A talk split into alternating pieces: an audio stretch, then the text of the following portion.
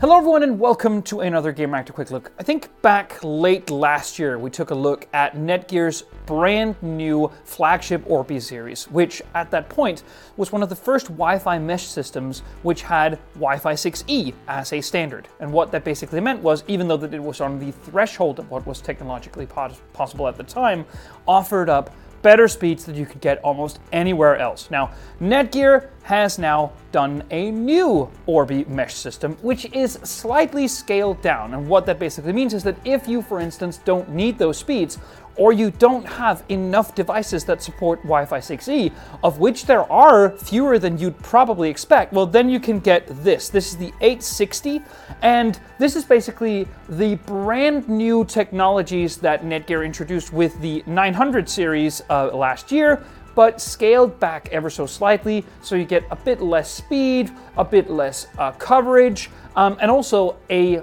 you know, a smaller price, which is what you would obviously want if you're going for something which goes from price to performance. So let's take a quick look. I'm not going to show you too much because, you know, with a router Wi-Fi mesh system, what news is there actually? But, you know, this is a three-part set. You can get it with fewer if you want, like two, or even just the base kit if that's what you want. But I mean, take a look. Sure, it's inside the bag, but it still looks like an Orbi kit. And that's probably a good thing because I've always thought, even though that it is a piece of plastic and they don't really toy around with fancier materials like aluminium or magnesium or something like that, it does look classy enough that it can blend into every modern household. Now, since you don't get Wi-Fi 6E, but rather just Wi-Fi 6, there is going to be an obvious downgrade in the amount of lanes available to guide traffic to and from the system. So that basically means that you don't have the 6 gigahertz, uh, uh, 6 gigahertz band to lead traffic onwards and from. So again, this is very theoretical stuff, but you do still get 5 gigahertz and 2.4 gigahertz, which seemingly, without you basically seeing it, so it's seamless, um, runs traffic to and from depending on the Wi-Fi modem that is in the unit that you're currently using, the amount of bandwidth that it's actually taking up. It's a whole, you know, intelligent thing, and Orbi sorts it out without splitting it into different uh, uh, Wi-Fi IPs, all of that stuff. Very good.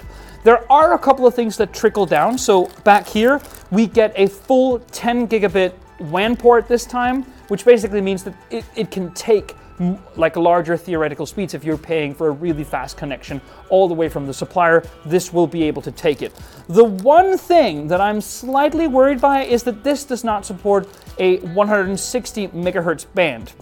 That basically means that Usually, there are in some Wi Fi 6 based mesh systems a way to mash two 5 gigahertz bands together into one, uh, and not having that reduces the theoretical speed output. But again, we haven't tested this thoroughly.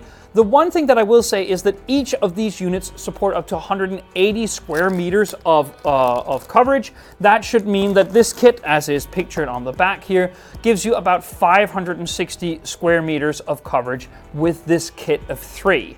Now, again, we don't know that for sure, but what I can say is that I have a lot of experience with Orbi in general, and it's absolutely gorgeous. The app works very well. There's lovely troubleshooting. The setup is completely seamless, and it just works. We've never had any issues with the one that we have. So, a very careful recommendation from here, and I'll see you guys on the next one. Be sure to uh, read the follow-up review of this kit as soon as we've done some proper speed, speed testing with it. See you on the next one.